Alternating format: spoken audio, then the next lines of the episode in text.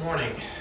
It is good to be here this morning to worship our God together. I'm very grateful for, for everyone who's here this morning. Very grateful for our visitors who have, who have chosen to join us this morning.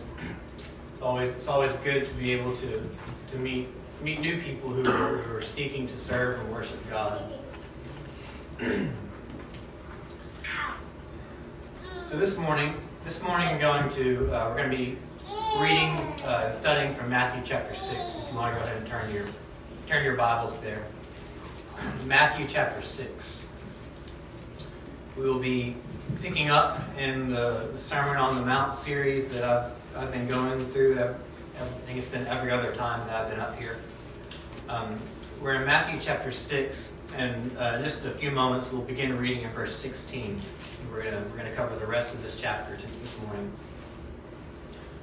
Matthew chapter 6, and, we, we've talked so far, started in, in Matthew 5, the beginning of, of, what we call the Sermon on the Mount.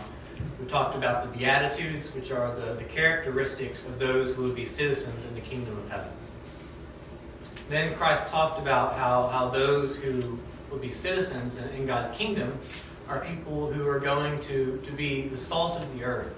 They're going to, to seek to, to preserve life and to help save people from the death in this world. They're going to be lights to the world. They're going to point, point the way to God, or reflecting His glory. We talked about how Christ came to be the fulfillment of the law and the prophets, not to abolish them, but to fulfill them, uh, to, to be to be what, what man was always supposed to be, but what man could, what, what humans, the, the rest of us could never have done under the law. Christ did that. He came to do that. And then he talks about uh, some of the ways that, that people who are citizens in God's kingdom will interact with each other. And that, that's what the this idea of the kingdom, the king, God's kingdom of righteousness, that's what this entire sermon is about from Matthew chapter 5, 6, and 7. In verse 20, that's kind of, verse 20 is in, in a lot of ways the, the thesis statement for this sermon. Matthew chapter 5 verse, verse 20, where Christ says, for I say to you that unless your righteousness surpasses that of the scribes and Pharisees, you will not enter the kingdom of heaven. so he's talking about this idea of righteousness, which we, have said that righteousness is God's right order. It's the way that God says things should be. The way, the, the way that things should be rightly ordered in my life, and the way that things should be rightly ordered in this world that God created. That is God's righteousness. And that is what kingdom citizens are seeking. Kingdom citizens are seeking God's righteousness, His right order in their lives and His right order in, in the world around them. And so we're in chapter Matthew chapter 6 this morning. Matthew chapter 6, and we're going to start reading now in verse 16. Um, and we're going to read this uh, kind of section by section as we go through the, rest of this chapter. Matthew chapter 6, beginning in verse 16. Christ says, Whenever you fast, do not put on a gloomy face as the hypocrites do, for they neglect their appearance so that they will be noticed by men when they are fasting. Truly, I say to you, they have their reward in full. But you, when you fast, anoint your head and wash your face, so that your fasting will not be noticed by men, but by your Father who is in secret. And your Father who sees what is done in secret will reward you. So, Christ is doing here what he's what he's doing for pretty much this entire this entire sermon. He is contrasting what the scribes and the Pharisees, the, the, religious leaders of the day, what they would consider righteousness.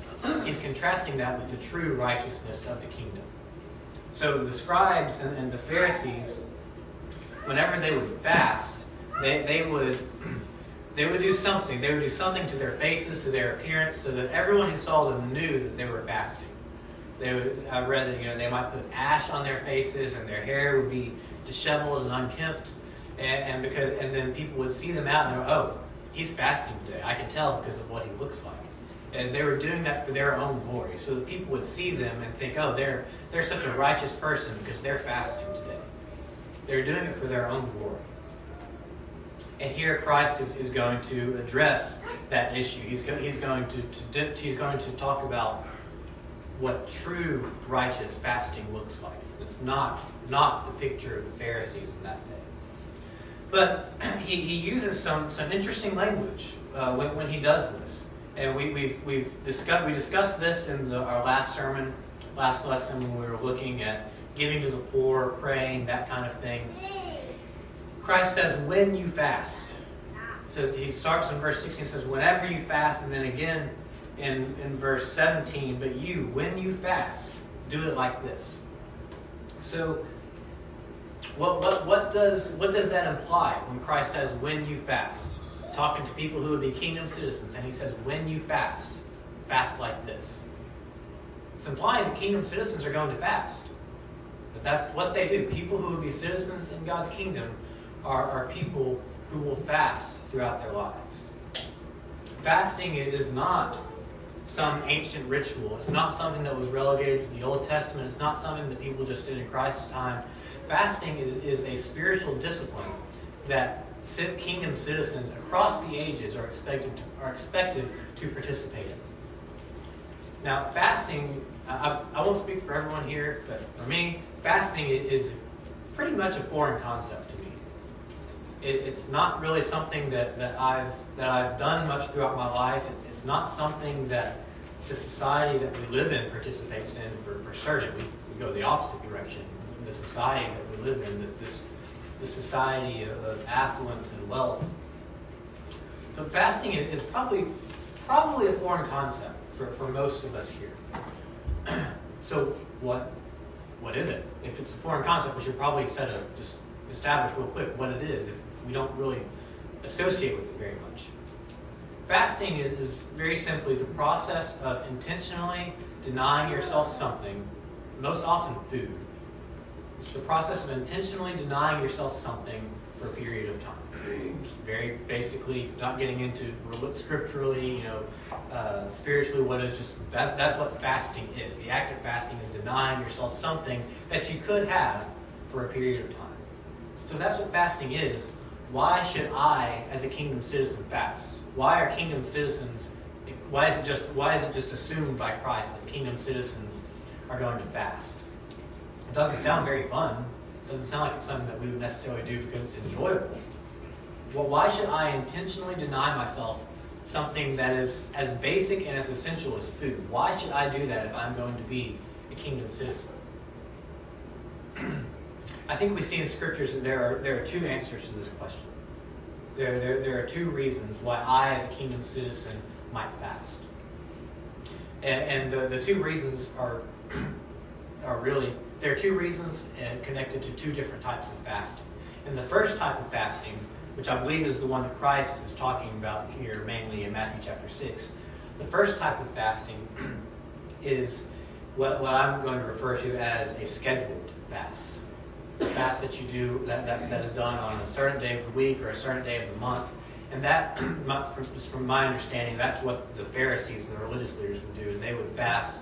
Some would, would have one day a week that that was their fast day. The really righteous ones, you know, you said sarcastically, the really righteous ones might have two days a week that they would fast every single week. It was a scheduled fast. And so that seems to be what Christ is talking about here.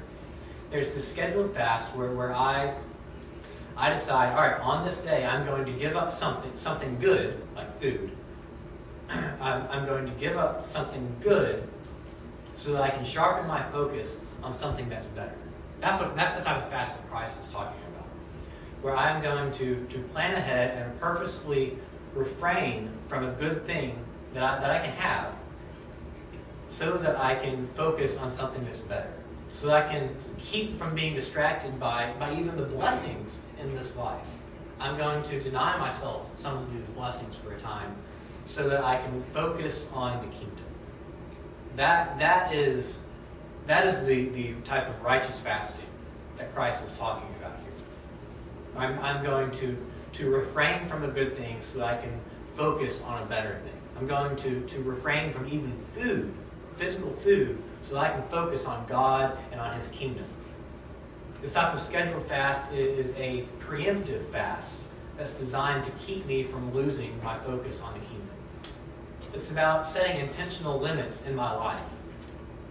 It's about me asking myself, you know, can, can I bring myself to say no to some things?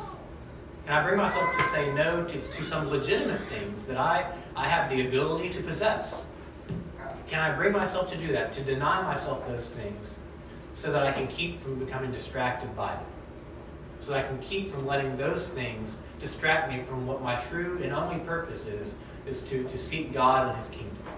That's what this type of fast is about. The, the, the person who participates in this type of fast is one who does not want to be distracted from the kingdom and from its values. Because, the, this, because they, they know that all of these things, all, all, all of the, the things that they might fast from, whether it's food or other things, they know that those things are passing away. And they're passing away quickly. They know that there's only one thing that's going to, to, to that is eternal, and that is the kingdom. So I'm going to deny myself some of these, these legitimate things, legitimately good things, so that I can focus on the better thing, the best thing, the kingdom.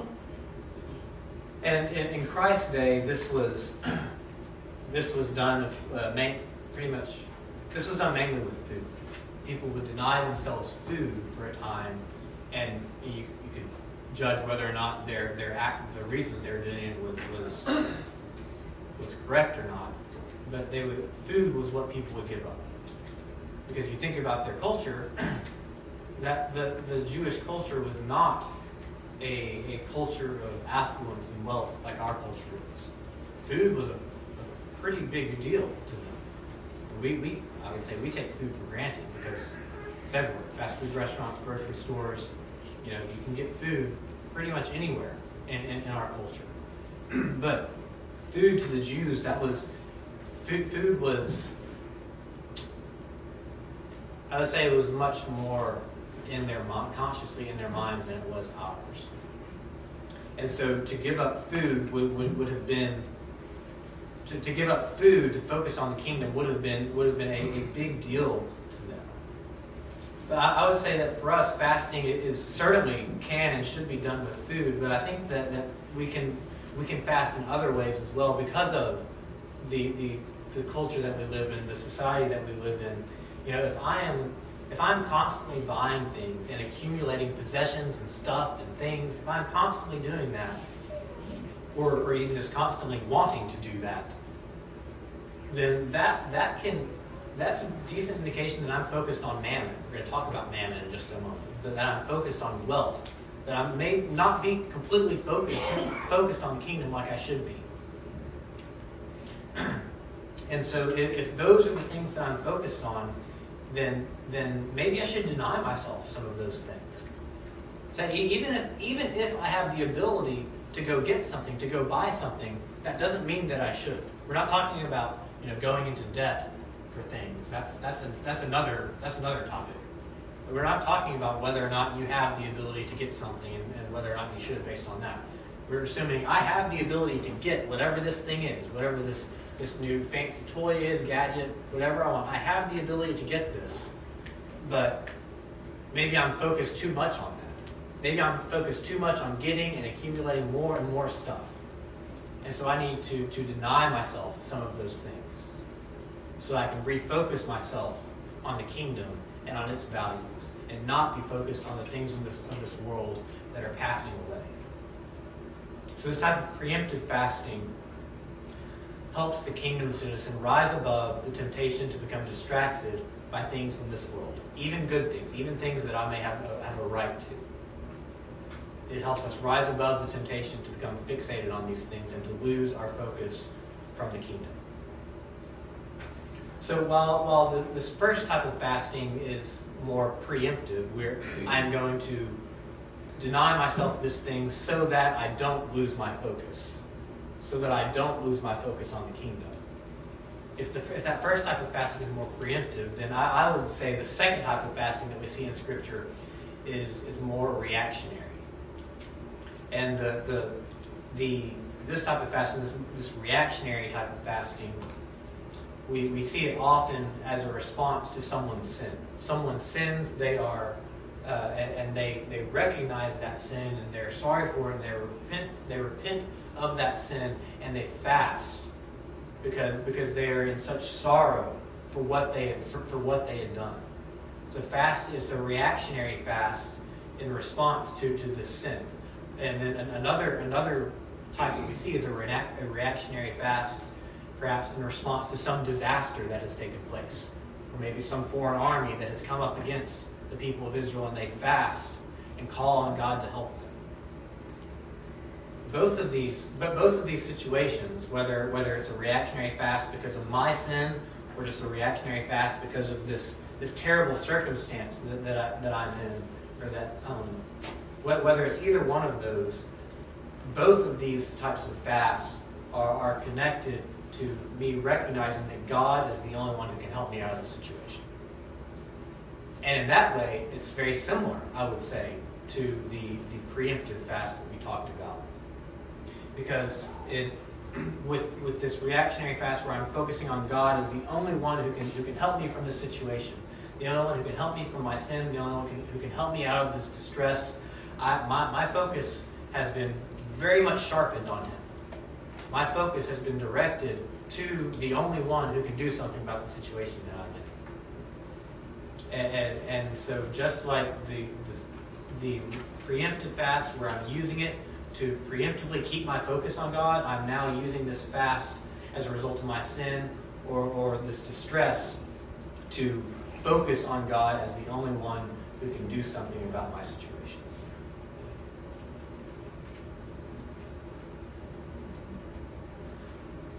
So whether it's a scheduled preemptive fast to keep me from becoming distracted from the kingdom, or whether it's a reactionary fast that focuses me on the only one who can help me in my time of distress.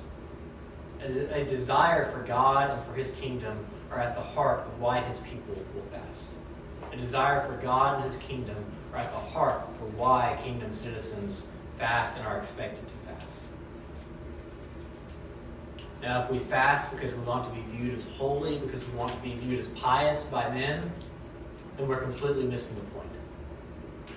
We, we, at that point, if that's our reason for doing it, we'd be better off just eating and not having in our stomach not hurting. If, if the reason that we're fasting is to be seen by men or for my own glory. God's people fast so that they might draw closer to Him.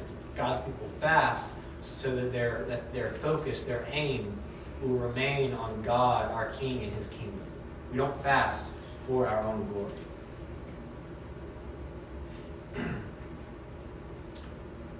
Verse 19 of Matthew chapter 6.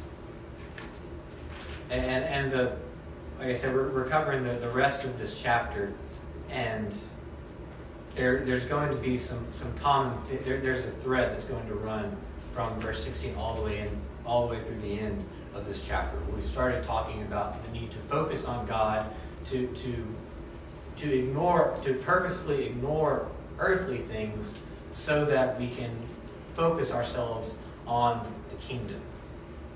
So Christ picks up with that idea in verse 19. In verse 19, Matthew 6, he says, Do not store up for yourselves treasures on earth, where moth and rust destroy and where thieves break in and steal, but store up for yourselves treasures in heaven where neither moth nor rust destroys, and where thieves do not break in or steal. For where your treasure is, there your heart will be also. So, th- this teaching seems to go hand in hand with this idea of fasting, doesn't it? because when we fast, we're denying ourselves some of the good things of this life because we recognize what truly matters and we want to focus on that. That's what we're doing when we're fasting. We recognize that the pleasures that we could experience from the things that we deny ourselves those pleasures pale in comparison to the eternal, the eternal benefit of focusing on our King and becoming more like Him. When, when our entire lives are about the kingdom, then we'll recognize the futility of, of accumulating things here on this earth. We'll recognize the futility of, of storing up more and more stuff and goods and, and toys and, and whatever, whatever you're seeking here on this earth. It's going to pass away. So, so the kingdom citizen must recognize that, must recognize that his time is best spent storing up treasures in heaven, things that will not pass away, seeking the kingdom in his life and in, the world around him. In verses, in verses 22 and 23, Christ says, The eye is the lamp of the body. So then, if your eye is clear, your whole body will be full of light. But if your eye is bad, your whole body will be full of darkness. If then the light that is in you is darkness, how great is the darkness? So, going, going to be honest for a minute, I, I, struggled to understand what this, exactly what Christ was teaching here in this passage. He's talking about, you know, the eye is the lamp of the body, darkness, light. I, I, it took me a while and a decent bit of reading and listening to other people trying to try and figure out, understand what Christ is teaching here, how this fits with, with this idea of focusing on the kingdom above things of the world. but what, what helped me to understand it uh, was, was someone pointing out that Christ's use of the eye here, where he says the eye is the lamp of the body, he's using the eye as a metaphor for one's perspective. He's using the eye as a metaphor for one's perspective or one's worldview. And this, this, this same metaphor is that the eye as one's perspective is used elsewhere in Scripture. In Deuteronomy chapter 13, uh, there God says to the children of Israel, He says in Deuteronomy 13 and verse 6, If your brother, the son of your mother, or your son, or your daughter, or the wife you embrace, or your friend who is, who is as your own soul, entices you secretly, saying, Let us go and serve other gods, which neither you nor your fathers have known some of the gods of the peoples who are around you, whether near you or far off from you, from the end from the one end of the earth to the other. You shall not yield to him or listen to him, nor shall your eye pity him, nor shall you spare him, nor shall you conceal it. So, can can an eye pity someone? Can an eye, can an eye in this case not pity someone? No, an eye. That, we, we do that in our minds. We, we pity someone. that is a that is something that we feel towards someone or we don't feel towards someone. But here it says, your, your eye, nor shall your eye pity him. God is saying to Moses, you know, you are not to, to view this person with pity. You your, perspective toward this person should not be one with pity if they are trying to entice you to go worship other gods. So we see this idea of the eye used as, or this metaphor as, of the eye used as one's perspective.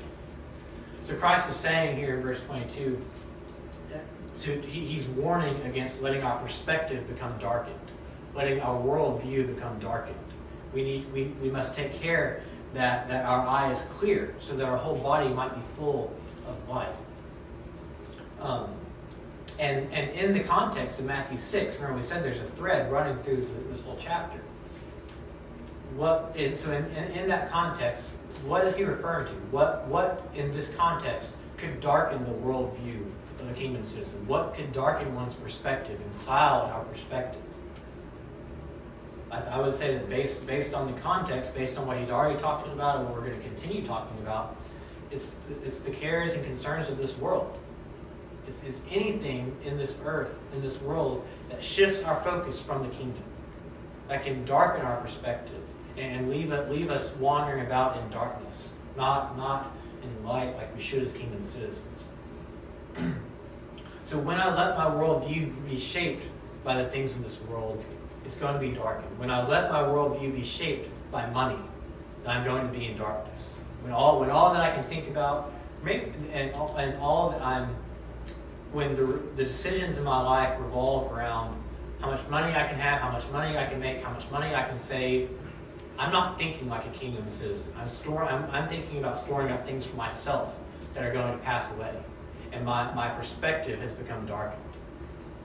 When I let my worldview be shaped by my hobbies or by my interests, it's the same thing. I'm going to be left in darkness. When I let my worldview be shaped by my job or by my career, then I'm going to end up in darkness. When I let my worldview be shaped even by something like my family or, or your children if you have them, then I'm going to be in darkness. When I let my worldview be, be shaped by things like politics, then I'm going to be left in darkness. When that's the perspective that I look at everything through, political lens, I'm going to be left in darkness. I'm not thinking like a kingdom, kingdom citizen should think. When I let my worldview be shaped by anything in this world, any idea, any physical thing, any person, any relationship, when I let my worldview be shaped by any of these things, anything except for the righteousness of the kingdom, then I'm going to be full of darkness. I'm going to be stumbling around without a clue of what reality truly is. Because the only way that I can understand reality, the only way that I can truly understand what's going on in this world around me, what's going on in the spiritual realm that I can't even see, the only way that I'm going to understand that is if I allow my eye, my perspective, to be shaped by the, the one and only being who spoke reality into existence. That's the only way, that's the only hope I have of understanding reality, is if my worldview is shaped by the one who created reality. If I'm seeking his kingdom, and his kingdom only, that is how my, my perspective will, will remain unclouded. That, that, that is how I will remain in the light.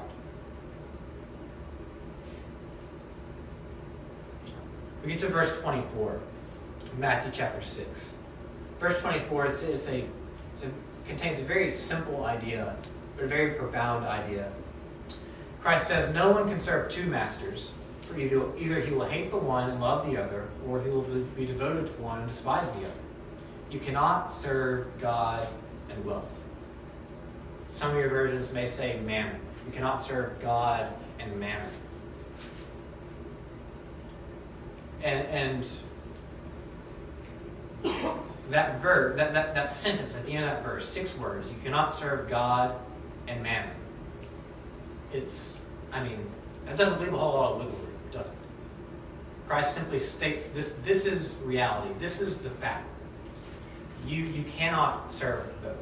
You cannot serve God and, and be just a little bit covetous. I, I can't be, be devoted to God, but then also be a little bit covetous, a little bit seeking after some of these things over here. I, I, can't do you simply cannot do it. You cannot serve God and mammon.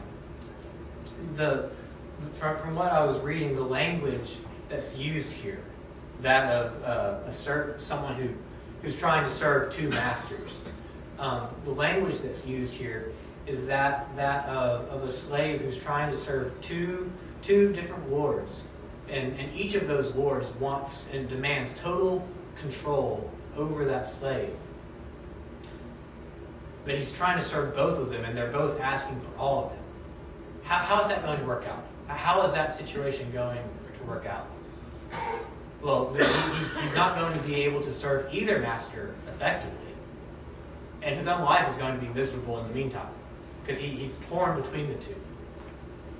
You, there is no option here. It's one or the other. You either serve God completely with your entire life, every fiber, fiber of your being, or you serve man. You can't have both. You, you cannot have both. There, there, there's no room for discussion. So, if this is the case, if I cannot serve God and mammon, God and wealth, God and riches, God and fill in the blank, any, anything on this earth that I might serve instead of God, if I can't have both of those things, well, fasting makes a whole lot more sense now, doesn't it? If, if it's this important, if it's, if it's this crucial, if it's this binary, this one, this much one or the other, then fasting sounds like a pretty good idea because if I'm going to fast, then that's going to make sure that I'm, I'm, I'm intentionally setting limits so that I don't go after mammon, so that I don't fall, so that, so that I make sure that I'm not getting lost and seeking the things of this world, but instead I'm, I'm refocusing myself on God. You cannot serve God and mammon, God and wealth, God and riches.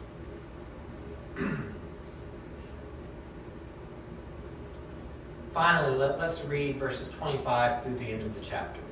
This, to me, this is the climax of this point, of this part of the Sermon on the Mount, what we're about to read. Verses 25 through 34, Matthew chapter 6. Christ says, For this reason I say to you, do not be worried about your life as to what you will eat or what you will drink, nor for your body as to what you will put on. Is not life more than food, and the body more than clothing? Look at the birds of the air that they do not sow, nor reap, nor gather into barns, and yet your heavenly Father feeds them. Are you not worth much more than they? And who of you, by being worried, can add a single hour to his life? And why are you worried about clothing? Observe how the lilies of the field grow. They do not toil, nor do they spin. Yet I say to you that not even Solomon in all his glory clothed himself like one of these. But if God so clothes the grass of the field, which is alive today and tomorrow is thrown into the furnace, will he not much more clothe you, You have little faith. Do not worry then, saying, What will we eat? Or what will we drink? Or what will we wear for clothing? For the Gentiles eagerly seek all these things. For your heavenly Father knows that you need all these things. But seek first his kingdom and his righteousness, and all these things will be added to you. So do not worry about tomorrow, for tomorrow will, will care for itself. Each day has enough trouble of its own. So Christ begins this, this last section by saying, For this reason, I say to you, the rest of us. What's the reason that he's, that he's referring to here? Well, in the verse prior, he's just presented the, the, he's just presented his listeners with the choice God or mammon. And now he, he's, in verse 25, he's moving forward with the assumption that his listeners are going to choose wisely. He's moving forward with the assumption that you're, that you're choosing God over wealth. So, because you are choosing God, I say to you, do not be worried about your life, what you'll eat, or, or your body, what you'll put on for clothes. Because you're because you are choosing God as your master, don't worry about these things. and, and, and he says that is not life more than food, and the body more than clothing? Think about that for a second, because food and clothing are pretty important. Last time I checked, we, we mm-hmm. can't have life without food. God, but Christ says life is more than food. Our bodies will not wouldn't last very long out in the elements if we didn't at least have clothes that we were going to wear. So how how how is there there more to the body than clothing? Well, he's going to give us the answer here in several verses.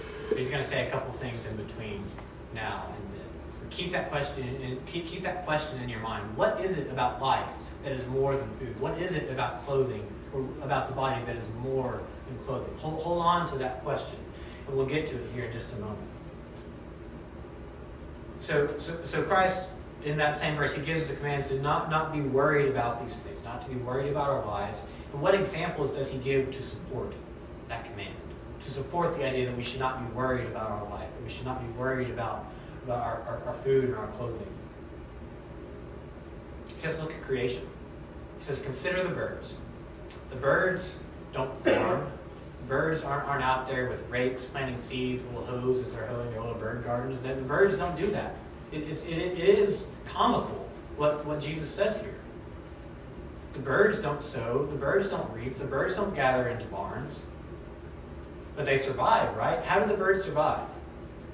Their Heavenly Father feeds them. God gives the birds what they need to survive. The, the role of the birds in creation is to exist to glorify God. We can look at the birds and we can see our magnificent Creator who spoke those things into existence, and we can glorify Him for that. That, that, that is what the birds do in creation. They glorify God, and God provides the food that they need in order to do that. He sustains them, and they glorify Him by living and doing what He created them to live and do. But that's not the only example. Christ then says, Look at the lilies. Look at the lilies of the field. They, they don't toil, they don't spin, they don't have a spinning wheel where, where they make their clothes, their, their petals. Like it's it's silly again. But but he's saying they, they don't do that. So how how do they look as beautiful as they look? He says, not even the great King Solomon in all of his glory was, was arrayed like one of these lilies, like one of these flowers of the field. So how is it that that the the plants, the lilies, that they look so beautiful? Again, same answer as with the birds. God provides for them. God gives them what they need in order to grow, in order to bloom, in order to be the beautiful plants they are. God gives them what they need. And again, their, their very existence glorifies God. So Christ, Christ asks the, the rhetorical question. He says, if God provides what's needed, if he gives to the beasts and to the plants what they need to survive, to exist, to glorify him, then do we really think that he's not going to provide for us? We're the crown jewel of his creation. We talked in Bible class. We were made in the image of God. We were made to have a relationship with God. If God provides for the beasts of the field, for the plants of the field, do we not do we really think he's not going to provide for us what we need? So again, he says in verse 31, don't worry about what you're going to eat. Don't worry about what you're going to wear. Because God knows that you need these things. God knows what we need. And, and now we're going to answer the question we asked just a couple minutes ago. What is there to life that is more than food? What is there to the body that is more than clothing? Look at verse 33. Christ says, But seek first his kingdom and his righteousness, and all these things will be added to you. All of what things?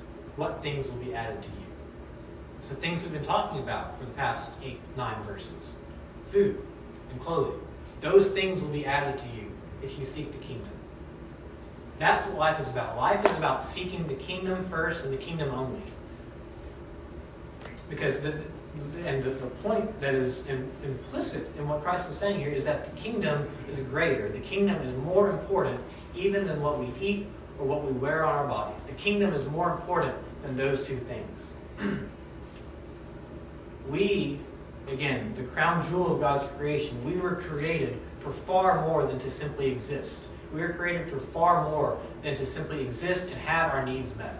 We were created for more than that. We were created in God's image to have a relationship with Him and to seek His righteousness. We are created to seek His right order in our lives, to seek His right order in this beautiful creation that He's blessed us with. That is why we were created. that is what life is about. That is our purpose. And so, what was the purpose of the birds and the flowers? Their purpose is to exist because their very existence glorifies God. They do what He created them to do, and He's glorified because of. So if, if that's their purpose, our purpose is to seek his right order, to, to consciously make the choice to seek him, to seek his righteousness, then is he not going to give us what we need to fulfill that purpose? If we have, in some ways, such a higher purpose than that of the birds and the plants, won't he provide for us so that we can fulfill that purpose? He's going to provide what we need to survive so that we can have a relationship with Him and so that we can work with Him in His kingdom. And it's, it's, it's very important, though, to, to understand the extreme language that Christ is using when He says this. Don't, don't make the mistake of, in your mind, watering down this message, making it to where it's more appetizable to you, um, making it to where you may not have to change very much in your lives. Don't lose the extreme language of this message. Because again, what does Christ say not to worry about? He says not to worry about your daily food and don't worry about the clothes that you're going to put on your body. That, that, that's all that he's concerned with in this passage. Nothing else. The food you eat today, not the food you eat tomorrow, the food you eat today, and the clothes that you put on your body. He says, don't worry about those things. These are the absolute bare necessities, bare essentials and no, he doesn't even mention shelter here. You know, the Son of Man has no place to lay his head. He's talking about food and he's talking about clothing. It's, so if you're seeking God, though, if you're seeking God, if you're seeking His kingdom, there is no reason to worry about these things. Because He's going to provide them for you so that you can focus on the kingdom. God will provide you what you need to exist so that you can glorify Him in your existence by seeking His kingdom. So don't worry about the things that, that are, are vital to your existence because if you're seeking God, they will be taken care of. He, he will give you what you need for that day so that you can glorify Him. It's very reminiscent of what happened with Israel in the wilderness when God provided them manna. And He told them, He told the Israelites, you're going to wake up and there's literally going to be food on the ground for you. So go gather what you need for that day. Don't gather what you need for tomorrow, but gather what you need for that day, and you trust me. You trust that I'm going to give you food again tomorrow. It's the same, it's the same message for us today. You trust that God is going to give you what you need to exist today so that you can glorify Him. And you don't worry about the rest of it. one, one point by, by way of a caveat is that Jesus is not teaching here that we're that if we're seeking God, then you know we can we can quit our jobs, we can sit back and we can just wait for food to miraculously appear on the table. He's not, he's not teaching that. What he is teaching is that if you are actively seeking God, and if, if you are actively seeking his kingdom in your life, then God is going to provide for you what you need to survive. And that provision, God's provision, may very well come in the form of a job and the ability to work that job. That, that, that, and that job will then give you money to buy food and clothing for today. So that, that very well may be the provision that God makes for you. It may not be, but it, it, very well could be that that's the provision God makes for you. That He gives you a job, He blesses you with a job, He blesses you with the ability to work that job so that you can eat food. but if that's the case, never fall into the trap of thinking that you are the one who made it possible. Then, then you're forgetting the message here in Matthew chapter 6. Never fall into the trap of thinking that you are the one who made it possible to get the job, to get the money, to get the food, to get the clothing. Never lose track of the fact that God is the one who blesses you with the ability to do that. Because if I start to think like I'm the one who's making all this happen, I'm the one that's holding all this together, then I've taken something that God does and I've given myself that responsibility. We did that back in the garden, and that, that didn't work out too well for us and for humanity. If I take, if I think that I'm the one who's responsible for making all this work, when I start to think, and when I start to think that way, when, when I put that responsibility on myself, the responsibility of providing food for today, then I'm introducing a whole lot of worry into my life. Because guess what? I'm not the all powerful creator God. I'm not the all knowing God of this universe. I, I, I am fallible. I can mess up. I don't know what the future holds. I don't know what to do in every situation. I don't even I don't know what's best for me. So if I start to think like I'm the one who's responsible for, the, for, for getting food for today, for getting clothing, then I'm going to introduce a whole lot of worry into my life that, that should not be there. Because God is the one who's in control. And, and I'm going to seek him and his kingdom, and I'm going to trust that he's going to provide for me along the way. trust that God will provide your food for today. Trust that God will provide clothing that you need to wear for today and then go out and glorify Him in your life. Seek His kingdom. Seek, seek His righteousness. He'll give you what you need in order to do that. Now, do, does that mean the fact that God's going to give me what I need to seek His kingdom? Does that mean that I'm going to always have everything that I want? That I'm always going to be, you know, comfortable physically in this world? that I'm going to eat the food that I want to eat, that I wear the clothes, the brands of clothes that I want to wear. I, I don't read that in this passage. I, I don't see that that's part of the promise that Christ makes. Promise that he makes is that you will need what you will have what you need to glorify God. And if God blesses you over like more more and above that, like if he gives you more than what you need to survive for that day, then, then wonderful. Praise Him for Him. Thank Him for that. And then use those additional blessings to glorify Him. It's not about our own comfort, it's about furthering the work of the kingdom.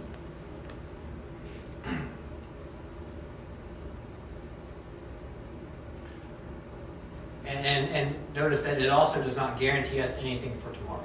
It says, sufficient for the day are its own troubles. It doesn't guarantee me anything for tomorrow. But I know that while I exist today, God's going to give, give me what I need so that I can glorify Him. And, and, and finally, just it, just so we can verbalize this and make sure we're, we're all on the same page here. If I'm not supposed to worry about food and water and clothing, what does that imply about all the other things that we worry about? It implies that we shouldn't be worrying about them. If God is going to give me what I need to literally survive today, so that I can seek his kingdom, well, then that's what I need to be concerning myself with is seeking the kingdom, not chasing after these other things that are, are, are uh, additional, or on top of, of the, the, the necessities of life. um, that, that's, again, just, just to, to verbalize that so, so that we all recognize that if God gives us the necessities, then then that and we're not we're not even supposed to worry about those, and that implies that we're certainly not supposed to be worrying about things beyond the necessities. Those should things beyond the necessities should not be taking up any of our concerns or our emotions or anything like that. I was as I was reading this this chapter as I was as I was prepping for the lesson this morning, I thought about um, you know how would Jesus respond if you know after after the Sermon on the Mount if we walked up to him and we're like you know Christ that was a, that was a great sermon that was a really good sermon. And, and you, have you have you seen what the stock market is doing lately? Have, have you seen like how, how bad it is? You know, and I'm concerned about that.